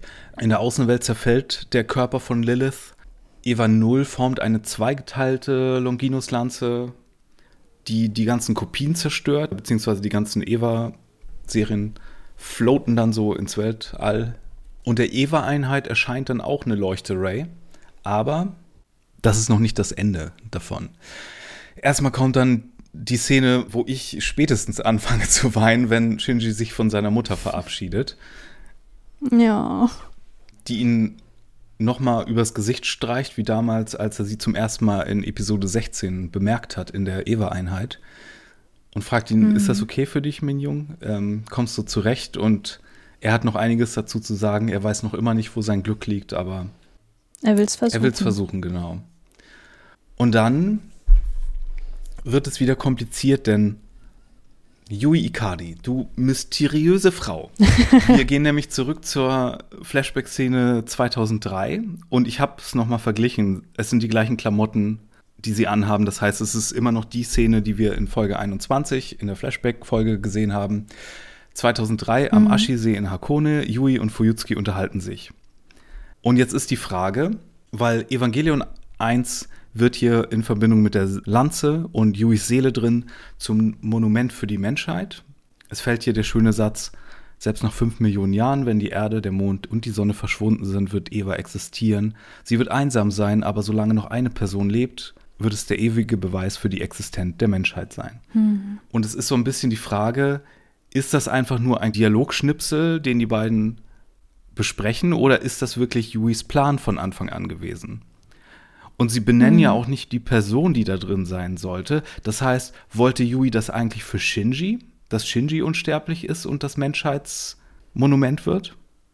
Also wenn sie das gewollt hätte, das wäre ein ziemlicher Arschlochplan gewesen, weil ich finde diesen Plan total Panne. Du siehst jetzt diese Ablehnung von Instrumentality als positiv, aber ich bin nicht so sicher, ob Ja. Evangelion an sich hier so eine Wertung reintut, von wegen das eine ist das Gute und das andere ist das schlechte Ende, nur weil Shinji sich hier für menschlichen Struggle entscheidet. Das heißt, die Motivation für, von Yui, Shinji sozusagen zum Gott zu machen und für das Abbild der Menschheit. Mal abgesehen davon, wie für, das jetzt alltäglich für ihn dann aussehen würde, ob das eine coole Existenz wäre. Ja, aber ich glaube, man kann das nicht so einfach beiseite schieben, weil welche Mutter würde denn ewige Einsamkeit für sein Kind wollen?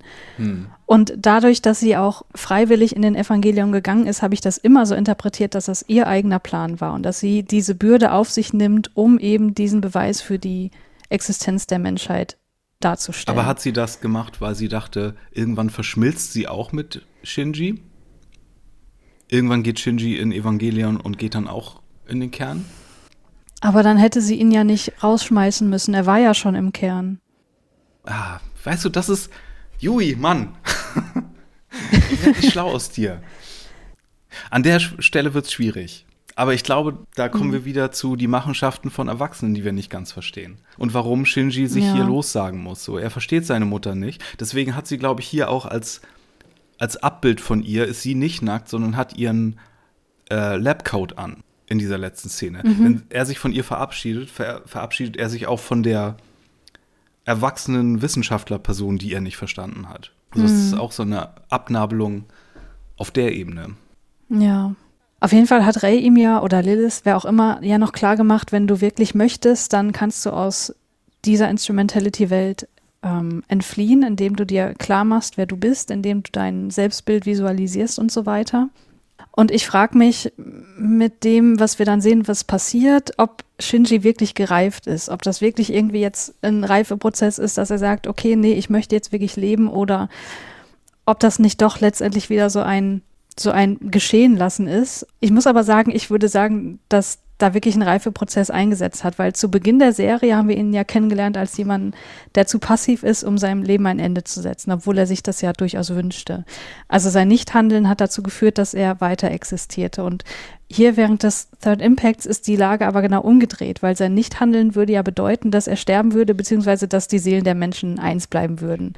Und indem er sich entscheidet, Instrumentality zu entsagen, also um in seiner gewohnten Realität als Individuum weiter zu, als Individuum weiter zu existieren, muss er halt aktiv handeln und er entscheidet sich dafür. Und ich glaube, das ist so letztlich der Beweis, dass offenbar in ihm, in seiner Seele, in seiner Psyche, wo auch immer, etwas stattgefunden hat und dass es nicht mehr der gleiche Shinji ist wie zu mhm. Beginn. Das haben wir in der Serie natürlich noch viel deutlicher gesehen, weil sein Innenleben dann viel größeren Stellenwert hatte. Mhm.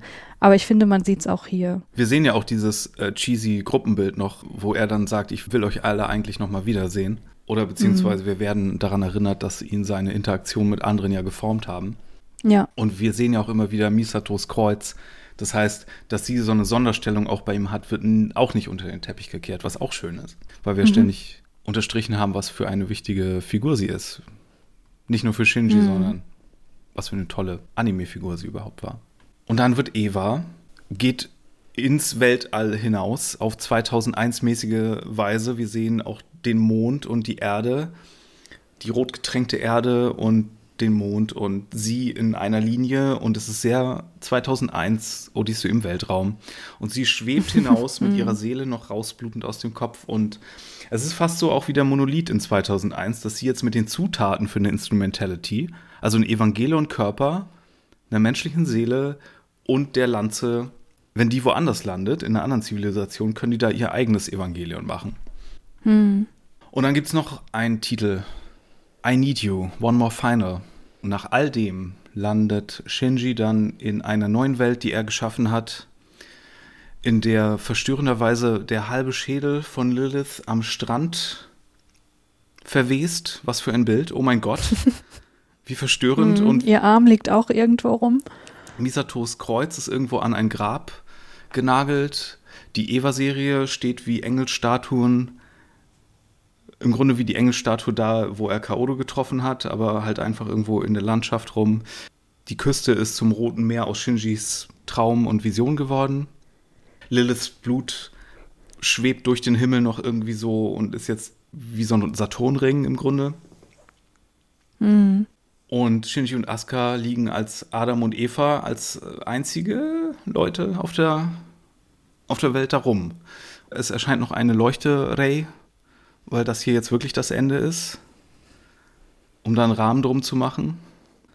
Hm. Und Shinji kann nicht wirklich ja, das ist jetzt wieder die Sache mit der Pyramide. Ne? Asuka ist ja hier auch vielleicht da, weil Shinji sie neu gemacht hat und deswegen ist das eine Parallele zu der Szene mit der Pyramide, die er nach der Schöpfung kaputt gemacht hat. Deswegen fängt er an, sie zu würgen. Aber als Asuka dann, die ja vielleicht, weil sie ja Teil von Instrumentality war, ihn übers Gesicht streichelt, wie seine Mutter das öfter gemacht hat, fängt er an zu weinen und hört auf. Und dann sagt Asuka noch, Kimochi warui. Wie ekelhaft oder mir ist schlecht oder Scheißgefühl, wie auch immer. Und dann wirst du aus dem Film rausgeschmissen. Ohne Abspann. Und das finde ich so gut. Äh, es fühlt sich wirklich an, als würde man leicht bluten nach einer verdrogten Orgie neben jemandem aufwachen, mit dem man vielleicht keinen Sex gehabt haben sollte. Und man braucht erstmal eine Zigarette. Und diese Szene macht mich fertig.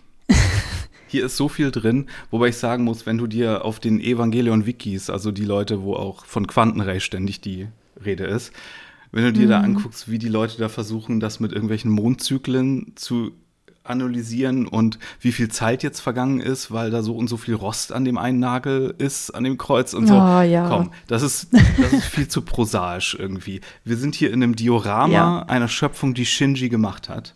Mhm. So ist das. Ja, und das ist es einfach. Ich muss ja zugeben, dass ich mich auch bei dem Gedanken ertappt habe, wovon ernährt Shinji sich jetzt gerade, weil er ist ja offenbar schon ein bisschen länger da. Aber gut, darüber sollte man nicht weiter drüber nachdenken. Was ich auf jeden Fall heute mir überlegt habe, ich hatte immer ein Problem zu verstehen, warum wirkt er sie jetzt. Da muss doch irgendeine innere Logik dahinter sein und ich habe die irgendwie nie gefunden. Und ich habe jetzt heute eine Interpretation für mich persönlich gefunden, die ich jetzt einfach gelten lasse. Mhm. Und zwar, dass das für Shinji ist wie das Aufwachen aus einem Traum. Also das Gefühl des Hasses gegenüber Asuka angesichts all der Abneigung, die sie ihm gegenüber während Instrumentality geäußert hat, ist halt noch da. Das kennt man ja, ne? Wenn man irgendwie aus einem Traum aufwacht und man hat sich mit jemandem gestritten im Traum, dann, dann hat man irgendwie immer noch diese Gefühle dem gegenüber. Und ich, ich würde sagen, dass ihm das Gleiche passiert, eben mit Asuka weil sie hat ja immerhin gemeint, dass sie lieber sterben würde, als sich mit Shinji einzulassen, auch wenn sie es vielleicht nicht so gemeint hat. Und sie berührt dann, ja, wie du gesagt hast, seine Wange, woraufhin er nachlässt und er beginnt dann zu weinen. Und ähm, indem sie dann äußert, dass sie das äh, widerlich findet oder ihr schlecht ist, wie auch immer. Also das verstehe ich so, dass sie sich an alles erinnert, an alle Äußerungen, an alle Handlungen und so weiter. Und dass er nicht so einfach davonkommt. Also wenn sie irgendwie gemeinsam nach vorne schauen wollen, dann muss Shinji Asuka endlich als vollständige Person wahrnehmen und mit sich selbst auseinandersetzen und so weiter. Und gleichzeitig ist diese sanfte Geste aber auch ein Symbol dafür, dass sie bereit ist, Shinji Geborgenheit zu schenken oder Liebe oder was auch immer, aber eben unter bestimmten Voraussetzungen und dass sie halt gemeinsam irgendwie die Balance wiederfinden müssen zwischen Nähe und Distanz, um sich eben nicht gegenseitig umzubringen. Und das ist jetzt gerade so die Interpretation, die ich dem Ganzen entgegenbringen würde. Da bin ich froh, dass ich dich als psychologisch geneigtere Person hier noch habe, weil ich das hier, weiß ich nicht, rein nur als Selbstreferenz und ja, Ablehnung des eigenen Schöpfungsaktes und bla bla bla immer gesehen habe. Ähm, es gibt übrigens eine mhm. interessante Geschichte zu dieser letzten Dialogzeile. Ursprünglich sollte die Zeile lauten, von jemandem wie dir würde ich mich nie umbringen lassen. Mhm. Und sie konnten die, die, die, Sache nicht ganz hinbekommen. Beziehungsweise nicht so, dass Anno das gefallen hat. Und das ging so weit, dass äh, Megumi Ogata, ihre Kollegin, sogar wirklich gewirkt hat im Synchronstudio. Und okay. das hat aber nicht zu den letzten Worten gepasst irgendwie, wirklich. Dann hat ja. Anno die Synchronsprecherin von Asuka zur Seite geholt und gesagt, okay, pass auf, stell dir vor, du schläfst, jemand kommt in dein Zimmer, holt sich einen runter, und du wachst auf und findest morgens das Ergebnis davon. Was sagst du dann? Go. Mhm. Und das hat sie gesagt darauf. Ja. Und das ist jetzt der ja. Abschluss des Films und das ist großartig. Ja, okay, das würde meine These ja sogar unterstreichen, dass halt genau dieses Gefühl, dieses ich weiß, was wir beide wissen, das steht jetzt im mhm. Raum und sie reagiert halt darauf. Das passt genau. ganz gut, ja. Aber ob das jetzt nur eine Story ist, obwohl das von der Synchronsprecherin selbst kommt, ne? Aber ob das nur eine Story ist, ah, um okay. die um den Mythos um diesen Film ein bisschen zu stärken. Ähm, oder nicht. Es passt natürlich auch geil zu der ersten Szene vom Film überhaupt mit, im Krankenzimmer. Mhm. Weil ich habe vorher mal geguckt, so wann wurden diese Worte schon mal gesagt in der Serie, Kimochi Warui. Shinji sagt das in der ersten mhm. Folge, wenn er mit LCL geflutet wird. Mhm. Das erste Mal im Entry-Plug und Asuka sagt es, als sie ihre Tage bekommt und wir sie im Badezimmer sehen, als sie schlechte Laune hat. Mhm. Also da eher im Sinne von mir ist schlecht. Ich möchte noch ganz kurz was zum Ende sagen, also zum Ende Ende, das so plötzlich kommt ohne Musik und was sich so unglaublich ambivalent anfühlt, was ja ein total starker Kontrast zum Serienende ist, was ja einfach nur schön ist. Und ähm, ich liebe das so sehr, weil das so viel Raum lässt für Emotionen und Deutung und auch dieses Gefühl zulässt, sich einfach komplett lost zu fühlen. Also so ging es auf jeden Fall bei der ersten Sichtung, das weiß mhm. ich noch, dass ich dachte, okay, was soll ich damit anfangen? Ich habe keine Ahnung, ich bin völlig überfordert. Aber mir ist heute aufgefallen, dass ich den Film ironischerweise auch wegen seines eskapistischen Potenzials total mag, weil es geht ja um so gewaltige Themen, dass ich unwiderruflich immer wieder zu dem Gedanken komme, wie bedeutungslos mein eigenes kleines Leben doch ist. Und das finde ich manchmal sehr beruhigend. Und deswegen wirkt das auf mich wahrscheinlich nicht so, wie es eigentlich wirken sollte, aber es tut es einfach. Und ja. Ich war auch der totale Zombie, als ich das zum ersten Mal gesehen habe für eine Woche als Teenager. Ich habe ja damals das auf eine DVD gesehen und mit einem schlecht übersetzten englischen Skript, weil die DVD keine Untertitel hatte, saß ich da und oh. meine Güte, hat das Sachen mit mir gemacht. Später habe ich rausgefunden, diese ganze Ästhetik mit dem Rot und so ist eine Referenz auf Devilman von Go Nagai, mhm. wo Anu ja großer Fan von ist, wo sich dann die Katze wieder in den Schwanz beißt, weil in Devilman Crybaby, wo der Teufel selbst, und da ist es dann ein bisschen christlicher geprägt, der Teufel selbst sich mit diesem Devilman anfreundet, aber dann lässt Gott die Welt untergehen und alles ist auch rot und hm. das wurde dann äh, in dieser neueren Serie auch wieder von End of Evangelion beeinflusst, wieder ein bisschen mehr inszeniert, würde ich sagen. Ja, aber das Ganze operiert so jenseits von gutes Ende, schlechtes Ende oder wie traurig oder glücklich es mich macht. Es ist einfach so viel größer, mhm. weißt du? Es ist die Fragen, die da drin sind. Ja. Es ist so viel, so viel mehr als ist das jetzt im Vergleich zum TV-Ende ein gutes oder schlechtes Ende? Ja,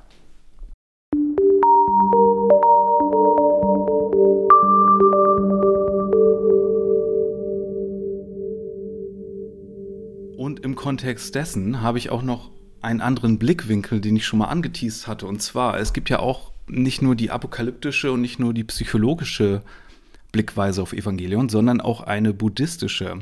Und da habe ich hier ein Paper gefunden von einer gewissen Cassandra N. Vaughn.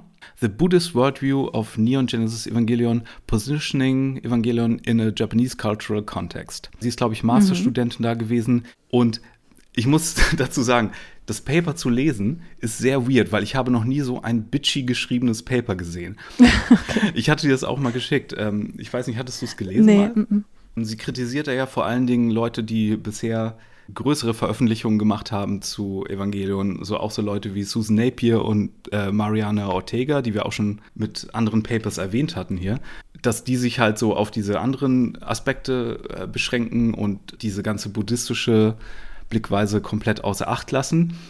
Ihr Paper selbst ist aber auch nicht so geil, weil sie da so ein paar peinliche Fehler drin hat, sachlich, und die ganze Aum-Sekten-Connection auch rauslässt, die ich dann im buddhistischen Kontext schon wichtig gefunden hätte. Und ihr Paper ist so zwei Drittel widerlegen, was die anderen gesagt haben, und dann nur ein klein bisschen der buddhistische Kontext, der dann auch so ein bisschen gewollt ist. Aber das ist auf jeden Fall da drin und das sollte man auf jeden Fall nicht außer Acht lassen. Und ich finde das auch schon wichtig.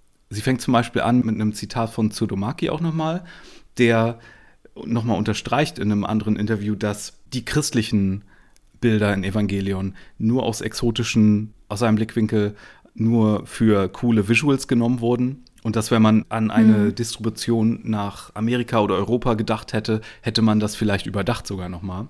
Mhm. Ähm, sie unterstreicht, dass das Human Instrumentality Project nicht die Apokalypse ist und das so ein bisschen reduktiv ist. Es gibt zum Beispiel einen sehr lustigen, ich weiß gar nicht, wer das gemacht hat, aber was wäre, wenn Evangelion von Michael Bay gemacht worden wäre? Kennst du das? Das ist so ein nee. YouTube-Cartoon. Und da geht es dann auch darum, wo dann am Ende gesagt wird: so, Shinji, rettest du die Menschheit oder vernichtest du sie? So, ne? Also so eine ganz mhm. reduzierte Blickweise darauf. Und sie sagt so in ihrem Paper weiter: die psychologische Sichtweise ist okay, aber die psychedelischen Szenen, die in der zweiten Hälfte passieren, da geht es nicht nur darum, dass das in Shinjis Kopf mhm. passiert. Mhm. Und die buddhistischen Elemente bestehen unter anderem darin, dass das Ego nur eine Illusion ist, das Ziel der Non-Dualität, also der Aufhebung des Tod-Wiedergeburtszyklus, Erleuchtung und Unausweichlichkeit von Karma und Samsara. Äh, Samsara ist, glaube ich, dieses Wiedergeburtsprinzip. Und die sind allesamt vertreten im Human Instrumentality Project zusammen mit ganz viel tantrischer Bildsymbolik. Mhm. Und man könnte die ganze Instrumentality sozusagen als Massenerleuchtungsakt auch sehen. Äh, Im Buddhismus gibt es ja auch, glaube ich, dieses Konzept von großer Wagen, kleiner Wagen. Ich weiß nicht, inwiefern das nur indischer Buddhismus ist oder ob das in allen Formen ist, aber da gibt es doch das Konzept, dass großer Wagen ist, man macht so oft den Wiedergeburtszyklus durch, bis alle erleuchtet sind und kleiner Wagen ist, dass man sich um seine eigene Erleuchtung kümmert. Okay. Und in Bezug auf Evangelion, dass das AT-Feld sozusagen die Ego-Illusion ist und wenn das aufgehoben wird, wird man ins Nirvana transportiert. Mhm. Sie erzählt dann hier auch noch von einer interessanten Metapher, die heißt Indras Netz. Also Indra ist so eine Götterfigur und die bekannte Metapher im Buddhismus ist, dass die Seelen sich verhalten wie Juwelen in einem Spinnnetz, wo jede Intersection sozusagen mit einem Juwel besetzt ist. Und die mhm. spiegeln sich jeweils wieder, sind also einzeln, aber nicht unverbunden voneinander. Dann mhm. gibt es das Prinzip des Nichts äh, oder Shunyata, wie das dann heißt, also das, wohin die alle zurückkehren. Und Shinji und Yui treffen sich angeblich im Paradies oder im Tramastrimsa. Das ist das Paradies, wo dein Karma letztendlich abgewogen wird und dann entschieden wird über deine nächste Wiedergeburt. Und das basiert wohl auf einer mhm. echten Geschichte, wo der Buddha Sakyamuni nach seiner eigenen Erleuchtung seine Mutter nochmal wieder getroffen hat. Also im Grunde mhm. wie die Abschiedsszene von Yui hier äh, im Film. Sie behauptet ja. dann hier aber auch, dass Shinji in diesem Moment erleuchtet ist. Ich weiß nicht, vielleicht ist, sie, ist Yui hier vielleicht nicht eher erleuchtet? Hm, keine Ahnung. Als tantrische Bilder werden dann hier aber Shinji und Rei verschmolzen im LCL angeboten. Also die Verschmelzung des Individuums mit dem Universellen. Äh, ja. Was ich am interessantesten finde, ist im Grunde das Fazit, wo es heißt, dass Shinjis Ablehnung des Human Instrumentality Projects keine Ablehnung der Erleuchtung repräsentiert, sondern er erkennt, dass man als Individuum dieses Wachstum durchmachen muss, um gutes Karma erst anzusammeln. Ja. Und das spricht ja wieder für deine These, dass die reale Welt hier so einen, einen Mehrwert eher hat. Ja klar, ich meine, wenn du zur Erleuchtung gezwungen wirst, dann ist es ja keine Erleuchtung in dem Sinne. Wenn jemand anderes dich dazu zwingt, dann ist es ja auch, es gibt ja diese 3D-Figuren, die man mitten im Film auch sieht, die alle so ein bisschen im Gleichschritt laufen. Ja. Das ja. hat ja so ein bisschen faschistoide Untertöne sogar. Wenn dich ja. jemand zwingt in diese Gleichheit, dann kannst du da ja total so ein politisches Ding sogar draus machen. Ja, das ist noch eine weitere Ebene. Noch eine komplett andere Ebene. es gibt viele Versionen, wie man auf Evangelion raufschauen kann ich würde nicht sagen, dass äh, dieser ganze buddhistische Kram unbedingt jetzt das komplette Leitmotiv hier ist, aber es ist wahrscheinlich hm. bei Anno mit reingeflossen eher als diese ganzen accidental Christian Sachen, die so stylmäßig gewählt wurden. Es ist hm. auf jeden Fall eine, eine Kombination von den ganzen Sachen, also psychologisch, apokalyptisch, buddhistisch. Das ist hier alles drin und kann man alles sehen. Und jeder kann sich das rausnehmen, was er möchte. So. Die Oper ist vorbei, die dicke Frau hat gesungen, aber äh, Christiane hat jetzt noch was Amüsantes am Ende. Hoffe ich. Oh mein Gott, ich brauche was. Ich brauche eine Zigarette und ich brauche was Lustiges aus Christianes Sketchbook. Ja, ich weiß gar nicht, ob es so lustig ist. Also ich habe auf jeden Fall noch ein bisschen was aus meinem Briefbuch, was eben jetzt heute erst äh, vorgelesen werden konnte, weil es sich um äh, End of Evangelion handelt, äh, also Inhalte dazu. Und das trägt zu unserer Diskussion jetzt überhaupt nichts weiteres bei. Aber es ist nochmal ein ganz nettes Dokument dafür, dass ich A, schon damals, 2003, genauso überfordert von allem war, wie ich es jetzt teilweise immer noch bin. Und B, dass mich Evangelion jetzt schon ganz schön lang begleitet und ich mich frage, ob Hideaki Anno mich deshalb bemitleiden oder beglückwünschen würde, aber darauf werde ich wohl keine Antwort bekommen. Naja, auf jeden Fall ähm, geht es erstmal um Lilith. Da, darüber hatte ich mich hier mit meiner Freundin unterhalten. Also ähm, offenbar berichte ich hier von meinen Recherchen im Internet damals. Und ich berichte folgendes. Also Lilith ist das Teil bei Nerv. Außerdem steht sie bei Eva für die Mutter der Menschheit. Sie wurde vor Jahren im Geosektor unter der Erdoberfläche gefunden. Unheimlich, oder? Da findest du unter der Erde eine Höhle und dann ist da so ein unidentifizierbares Teil drin. So, das war das, was ich zu Lilith zu sagen hatte. Das war nicht sehr substanziell. Aber ähm, zum Plan zur Optimierung der Menschheit hatte ich ein bisschen mehr zu sagen. Und da schreibe ich Folgendes. Also, durch diesen Plan soll die Menschheit künstlich in eine höhere beziehungsweise die höchste Evolutionsstufe kommen. Diese sieht so aus, dass die Körper aller Menschen verschwinden und nur noch ihre Seelen als LCL eine Einheit bilden. Diese Idee beruht auf der Theorie, dass kein Mensch vollständig ist und Schwächen besitzt. Ein anderer Mensch hat diese Schwächen aber nicht und würde den anderen sozusagen ergänzen. Das soll nun mit der ganzen Menschheit geschehen, um Gott gleich zu werden. Hört sich das nicht sektenmäßig an? Das ist aber der reguläre Plan von Seele. Gendo hat hingegen sein eigenes Szenario gestaltet, in das er nur für Fujutsuki eingeweiht hat. Er will nämlich die Seelen als Individuen weiterleben lassen. Äh, kurze Zwischenbemerkung von mir, äh, 2021. Ich weiß nicht, wie ich darauf gekommen bin. Ähm, würde ich heutzutage wahrscheinlich auch nicht mehr unterschreiben. Ähm, aber damals habe ich noch gesagt, diese Idee finde ich persönlich ja sehr nett von Herrn Ikari. Er scheint wohl doch noch irgendwo menschliche Gefühle zu besitzen ja, das weiß ich nicht. Sehe ich heutzutage nicht mehr so. ähm, und dann habe ich mich noch gefragt, was jetzt Shinji mit all dem zu tun hat. Und das frage ich mich teilweise immer noch. Auf jeden Fall berichte ich, dass im Internet noch stand, dass Shinji die beiden Pläne zur Optimierung der Menschheit, also von Seele und Gendo, durchkreuzt. Aber das war zu hoch für mein überhin schon äh, überanstrengtes Gehirn. Aber ich werde auch noch dahinter kommen. Ich habe nur so viel verstanden, dass Shinji die gesamte Menschheit sterben lässt, auch die Seelen, um nachher mit Asuka einen Neuanfang zu starten. So, das war's. Ich, wie gesagt, das bringt uns alles nicht weiter, aber ich finde es einfach bemerkenswert, wie lange mich das schon begleitet und wie lange ich mir über die gleichen Dinge immer noch Gedanken mache. Ja. Was ja für die Serie spricht und für diesen Film. Und nach diesem Film tatsächlich gibt es ja für mich nicht mehr so viel zu sagen, weil alles andere existiert für mich nicht so richtig, aber das machen wir ja trotzdem noch. Das machen wir trotzdem noch. Aber wir halten erstmal fest, wir sind fertig mit dem Urevangelion und seinem kleinen Appendix und halten fest, Kinder müssen sich ihre eigene Welt schaffen, auch wenn es vielleicht schmerzhaft ist. Und große Ideen können auf ganz tolle Arten und Weisen transportiert werden und mit ganz viel Flavor ihrer Schöpfer auf den Bildschirm gebracht werden. Hm. Du hast jetzt äh, den Rest angesprochen. Wir haben ja versucht, das Ganze relativ zeitlos zu gestalten. Ne? Wir haben nie viel gesagt, wann wir das aufgenommen haben, aber für die Nachwelt einmal. Wir haben unseren gesamten Podcast bis hierhin während der Coronavirus-Pandemie aufgenommen. Und mhm. es war mir ein ganz großer Anker. Vielen Dank schon mal dafür. Das habe ich ja auch hoffentlich schon oft genug äh, privat ausgedrückt. Ja, und das ging mir ja ähnlich. Auch vielen Dank an alle, die zugehört haben. Es war eine große Freude, mit euch zu interagieren auf Twitter oder sonst wo. Da könnt ihr auch immer noch hingehen. track26pod, um da weiterzumachen. Und wir haben ja auch noch vieles. Aber genau, es kommt dann ja auch noch jetzt Rebuild of Evangelion, wo immer noch der vierte Film aussteht, der immer noch kein neues Datum mhm. hat ich fühle mich, was die Rebuild-Filme angeht, immer anders, wenn ich die gucke.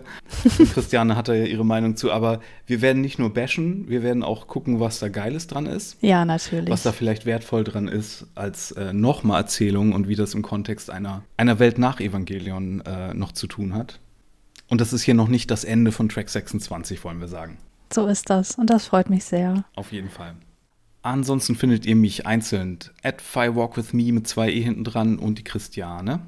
Unter at Christiane Attich in einem Wort geschrieben. Dann bis hierhin und wir hören uns. Tschüss.